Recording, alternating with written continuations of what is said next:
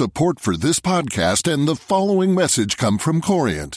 Corient provides wealth management services centered around you. As one of the largest integrated fee only registered investment advisors in the U.S., Corient has experienced teams who can craft custom solutions designed to help you reach your financial goals, no matter how complex. Real wealth requires real solutions. Connect with a wealth advisor today at Corient.com. That's Corient.com. Hello, and welcome to World Weekly from the Financial Times. I'm Gideon Rachman. Today, we're discussing the European Union's deal with Turkey. It's aimed at stemming the flow of refugees into the European Union. But can it work? Joining me on the line to discuss that from Brussels is Alex Barker, our European diplomatic editor, and in the studio here in London is our Europe editor, Tony Barber. Alex, first, tell us the outlines of this deal and what the chances of its implementation are.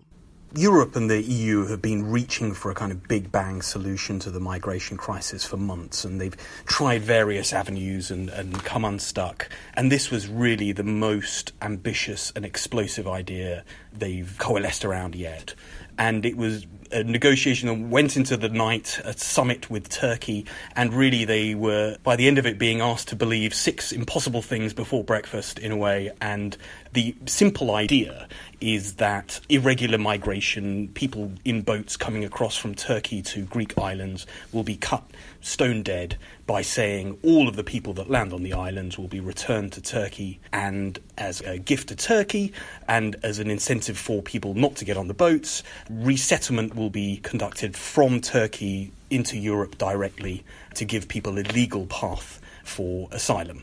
Of course, that was then supplemented with various other political and financial gifts for Turkey to um, give them the incentive for taking back all these refugees. That included potentially up to 3 billion of extra funding in the next few years, visa liberalization as soon as June, which would allow 80 million Turks visa free travel across the Schengen area in Europe and some other political promises potentially around speeding up membership talks and things like that.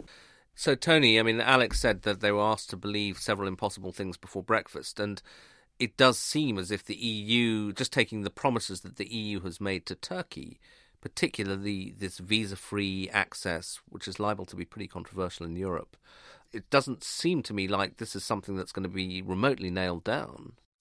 There are very, very uh, deep divisions on the question of giving visa free travel to Turks in the Schengen area. There are very, very deep divisions also on whether Turkey should ever join the European Union. These in themselves are enough to put very big question marks over the prospects of this deal ever being implemented. There are also very serious questions of international law surrounding the deal. The EU is a signatory to uh, international conventions on the treatment of refugees, and actually, even in its own founding treaty, it's committed to proper treatment of refugees. And I suspect it to be very likely that the legal validity of this deal would be questioned by uh, various organisations. Although I guess by the time that happens, maybe they're gambling that, you know, okay, the European Court of Justice might say in a couple of years, well, you can't do this, but it's been done and the crisis has passed. That must be part of the calculation. Well, if it is, then it does seem rather strange that they would proceed with a deal like this in the belief that it would fall apart before it ever went to the courts, but you may well be right. And Alex, of course, one mustn't forget that behind all this is a continuing humanitarian crisis. And as far as I can tell, the refugees getting on the boats in Turkey and trying to head for Greek islands have not suddenly decided, well, we're not going to anymore because there's been a deal struck in Brussels. And how bad are the conditions in Greece as this builds up? It's a grim backdrop. We have roughly 35,000 asylum seekers in Greece at the moment, spread between the islands and the mainland in some pretty rudimentary conditions. Some people we were speaking to on the ground, aid workers, veterans of various places, someone who'd worked in Sudan said that some of the conditions were the worst he'd ever seen in a camp. And this is in Europe, in the EU.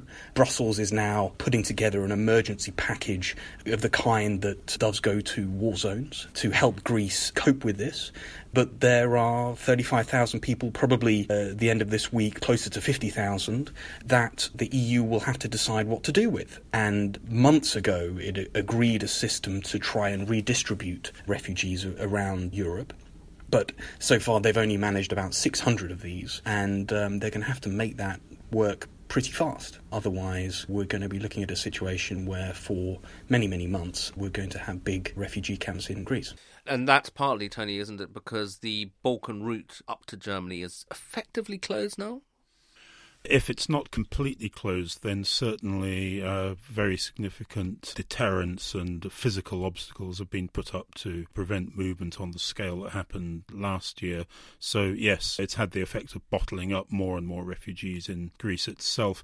I mean, let's not forget that one of the purposes behind this rather unsavoury looking deal with Turkey was to try and crack down and eliminate the human smuggling operations, many of which are based on Turkey's western coast. And the idea was that if you found a way to provide an organised legal avenue for refugees to be moved from camps in Turkey to the EU, then you would cut out the intermediaries, the human smuggling networks.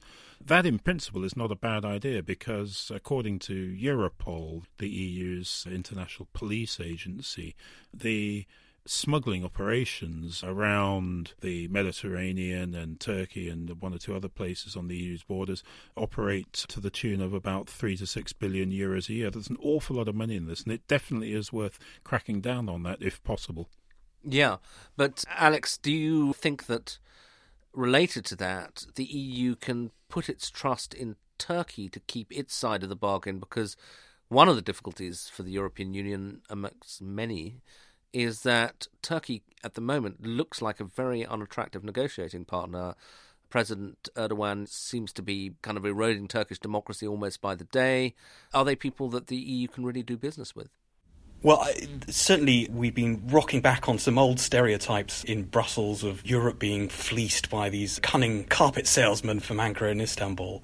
And the political reaction on the right of politics in France and Germany, even in Belgium here, has been really vitriolic about this. And there is a sense in some circles that the tap has always been under the control of Recep Tayyip Erdogan, the Turkish president, that they've been using the migration crisis as leverage to extract all the things that they were unable to get from Europe over the past decade. But there is an alternative view of this, which is that actually Turkey has not been securing as much as people imagine. It's not really had very much money at all from Europe so far and has been spending a lot of its own resources on supporting two and a half million refugees in Turkey. That's more than double those that are inside Europe at the moment. Its chapters in terms of the membership negotiation are still very much frozen.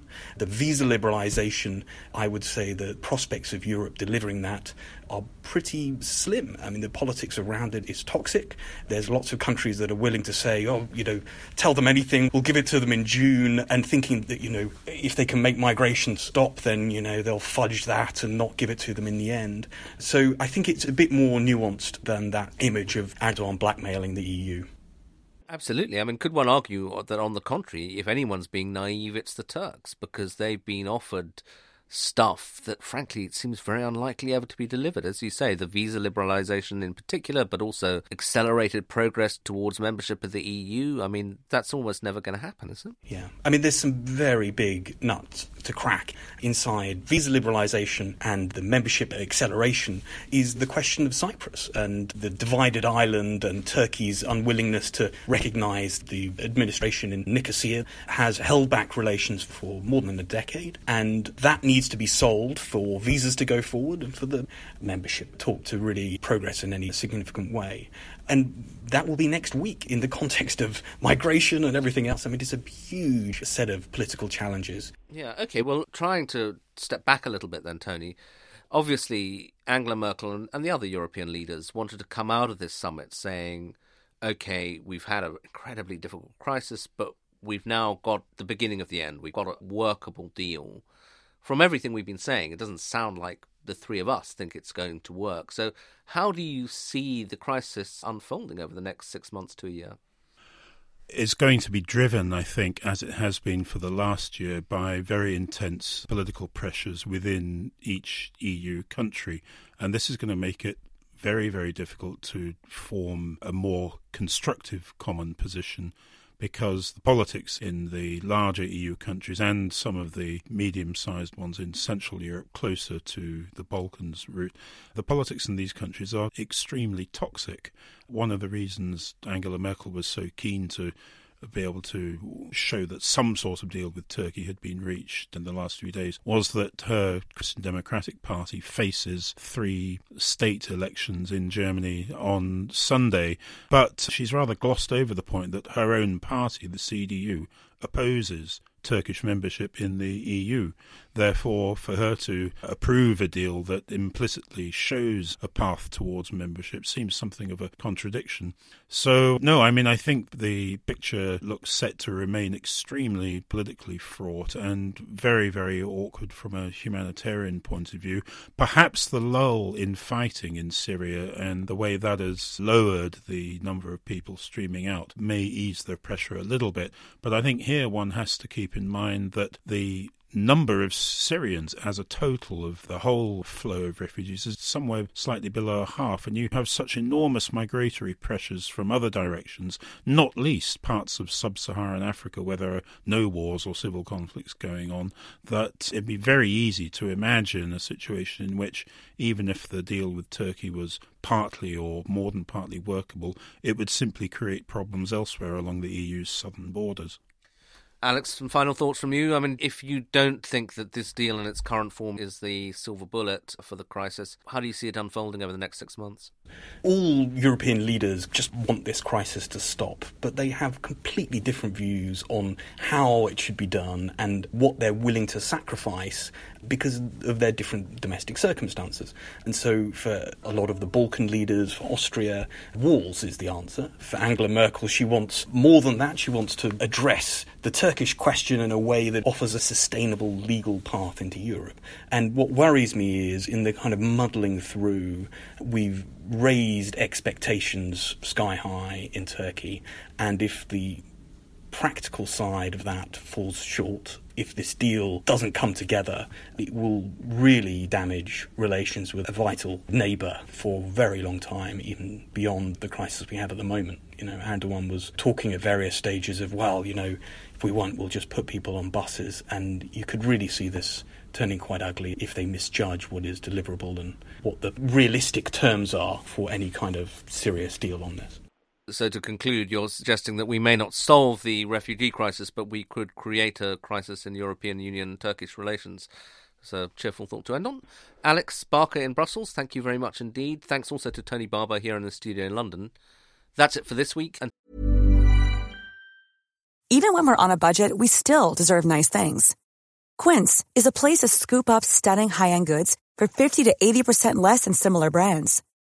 They have buttery soft cashmere sweaters starting at $50, luxurious Italian leather bags, and so much more. Plus, Quince only works with factories that use safe, ethical, and responsible manufacturing. Get the high-end goods you'll love without the high price tag with Quince. Go to quince.com/style for free shipping and 365-day returns. Here at Bellingcat, we get to the bottom of things. From a global crisis to an underreported event, we find the facts using publicly available tools and resources uncovering what is hidden on and below the surface. We connect the dots using social media posts, satellite images, and public records, and empower others to do the same by sharing how we do it. The ability to do so is only made possible by our readers, supporters, and community members. Care to join us? Learn how at bellingcat.com. Till next week, goodbye.